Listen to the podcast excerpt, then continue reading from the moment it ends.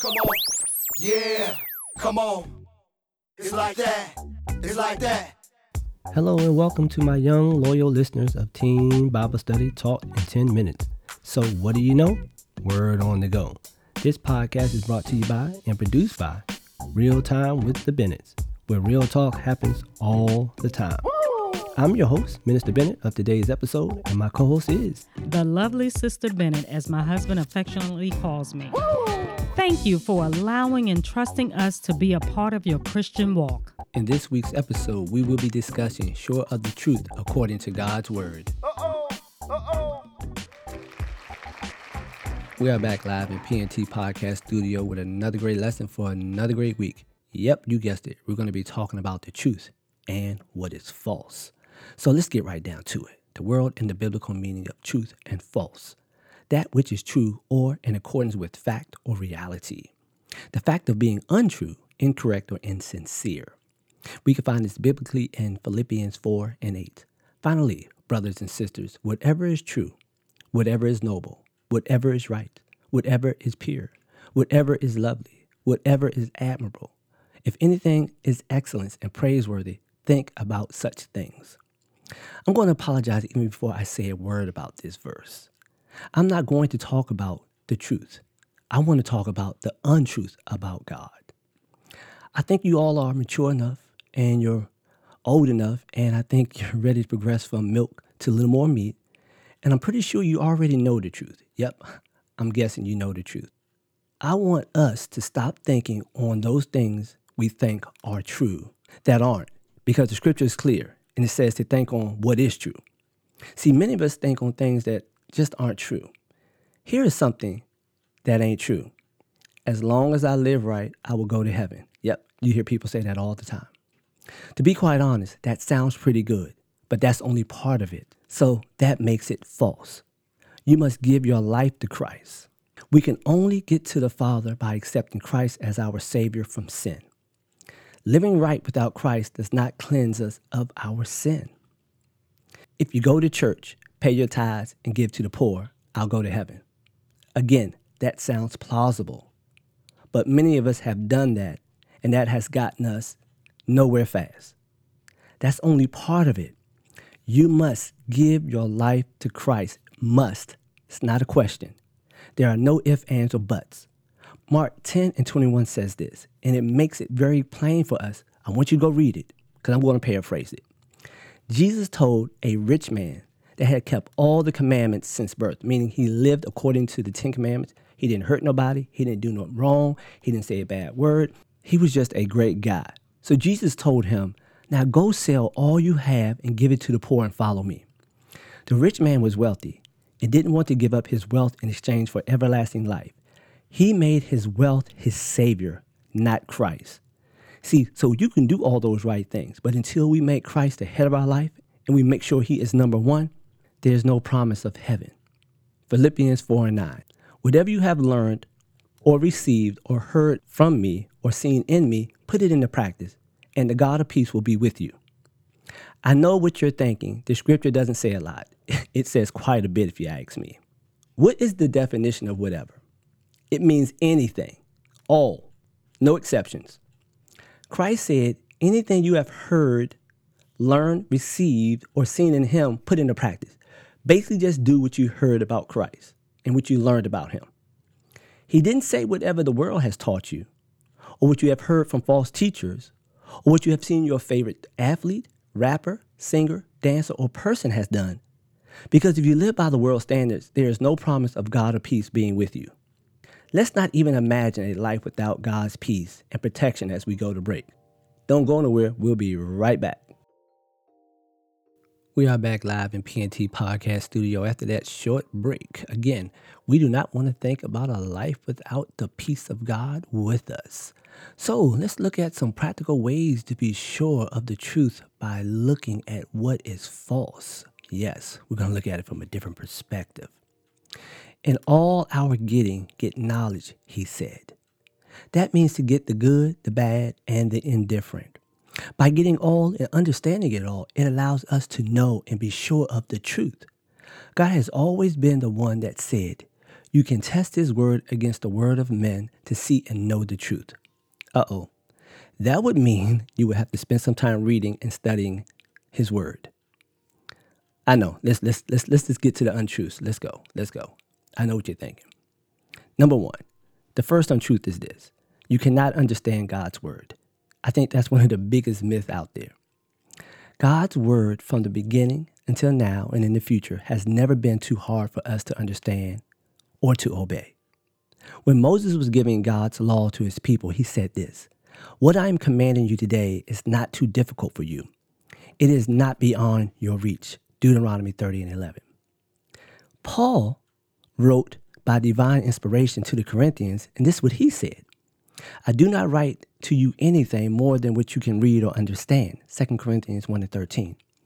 God designed his word with us in mind. Yes, he did. God made it simple enough for us to understand so that we, we can simply obey it and flourish and do the things that God has called us to. He made it simple. The second untruth you need to be a Bible scholar or a pastor to understand His word. No, no, no, no. Not true at all. Are the scriptures so cryptic that you need a paid education to understand the Bible? I know many of you think so. That couldn't be farther from the truth, no pun intended. I haven't said that in a while. It wouldn't be fair of God to do such a thing, not unless he wanted a real laugh. Now think about that. God would get a good laugh out of that. Paul is a good example. He was a scholar, if you didn't know that. But it took a life altering interaction on a dirt road to re educate and show him the truth of God through Christ. Yes, it wasn't through listening to the Pharisees and the religious speakers and, and all those scholars back in the day. It was an experience. It is not your education, it's a love of the truth and the will to do God's will. That is what you need. Second Thessalonians 2 and 10 through 11, John 7 and 17. Here's a parting joke, if you will. Knowing chemistry doesn't necessarily make you a good cook. you, you, you'll get that later. Number three, the third untruth. You need a special key or password to unlock the scriptures. False teachers will lead you to believe you have to know a secret handshake or possess a key to unlock the real secrets hidden in the Bible. There's nothing hidden in the Bible that God doesn't want you to know. He wants you to know everything from the beginning to the end and everything in between. The Bible does not need a riddle wrapped around a piece of bazooka bubblegum to receive its knowledge. Yes, you don't need a piece of bubblegum with some riddle and some fortune telling. It can't be locked. The Bible is a lamp unto my feet and a light unto my pathway. Psalms 119 and 105.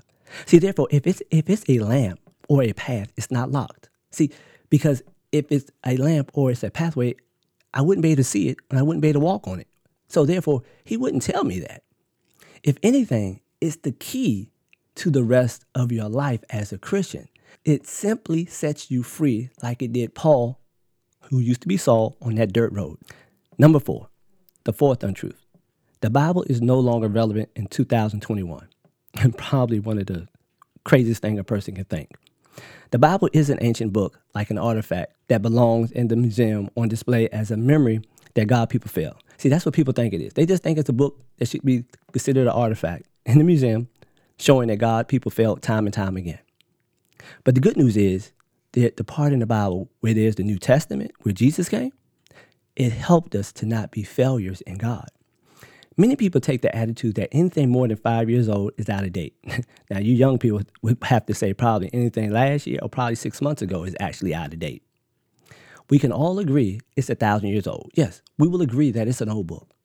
We have a bigger problem though. Here's an ancient problem called sin. Yes, sin still lives today, and it was there back then. Think about it. In Genesis, the Garden of Eden, Adam and Eve, they sinned and it is thriving and still alive today and needs to be fixed. The sacrifice to redeem us from sin is just as ancient, yet Jesus Christ is still the only answer that has ever been found. People are still looking for ways to get around their sin, to get over their sin.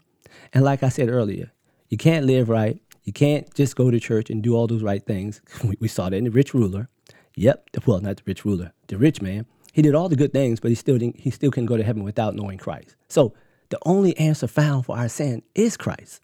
Guess what? It's in the ancient old Bible. Because it tells us in there. You know what it says? Watch this. I am the way, the truth, and the life. See, that is in the Bible. So if we just put it in a museum, call it an artifact, then we'll never know that truth. So take that Bible from under your desk or wherever you have it, wipe the dust off, and read it. Thus, the Bible will never be irrelevant because of the truths that are in it that will help guide our lives. Hey, let's see what they're rapping about over here in the conversation corner. Hey, Minister Bennett. What y'all rapping about over here? We were chatting about 1 John chapter 2 verses 28 and 29 which reads, "And now little children abide in him that when he appears we may have confidence and not be ashamed before him at his coming." If you know that he is righteous, you know that everyone who practices righteousness is born of him.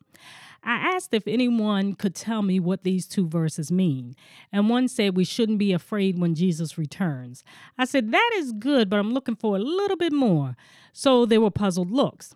I explained that if we say that we are Christians, then we will not be ashamed of standing before Christ when he returns.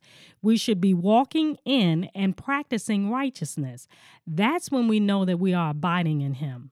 Now remember, we do not know the day nor the hour when he shall appear or when he will call us home, to heaven that is. So if you are out there wilding out and acting a fool, not even thinking about living a life for Christ, you need to be very afraid to stand before Him. God has placed so many witnesses around us to give testimony of who He is and all that He has done for us, dying on the cross for our sins, that we should want to repay Him with our lives, with being a witness for Him, with living a life that's pleasing and acceptable to Him. I asked how many of you want to make your parents happy? All of the hands went up.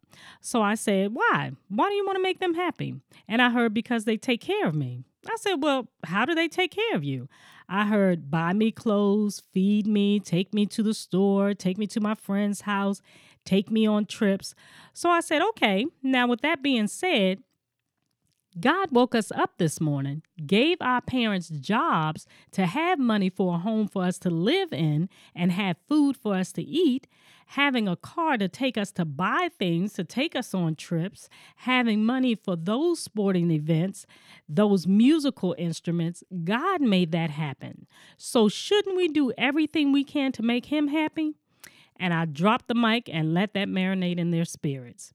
Here at PNT Podcast, we pray that you take all of these nuggets that we give you to heart. Test what we say and do as 2 Timothy 2:15 says. And be diligent to present yourself approved to God, a worker who does not need to be ashamed, rightly dividing the word of truth. Oh, and as always, don't forget, we feature some of your comments or respond to your questions on the fourth or fifth week of each month. So drop us a line. We love to hear from you. Hit us up at pntpodcast2020 at gmail.com. In summary, the importance of being sure of the truth of God. What or who is God's truth? Jesus stood before all men and proclaimed, I am the way, the truth, and the life. Despite us hearing and knowing that truth, Jesus said, At that time, many will fall away and will betray and hate one another, and many false prophets will arise and mislead many. Matthew 24 10 and 11. I close with this quote from one of the greatest men we know, Martin Luther King. I still believe that standing up for the truth of God is the greatest thing in the world. This is the end, purpose of life. The end of life is not to be happy. The end of life is not to achieve pleasure and avoid pain. The end of life is to do the will of God, come what may. As always, please don't forget to subscribe and share so that you and your friends will get all future notifications when new and exciting episodes are uploaded and posted. Until next time, stay safe and live a life holy and acceptable to God. After all, it's your reasonable service. With a special thank you to LJ Productions for post production's editing techniques used for this podcast. This podcast was sponsored in part by the Body of Christ Church in Waldorf, Maryland, Pastor Kenneth E. Stewart, its Christian Education Ministry in association with Real Time with the Bennetts. Or Real Talk What? You got it. Happens all the time. Yeah, it's like that.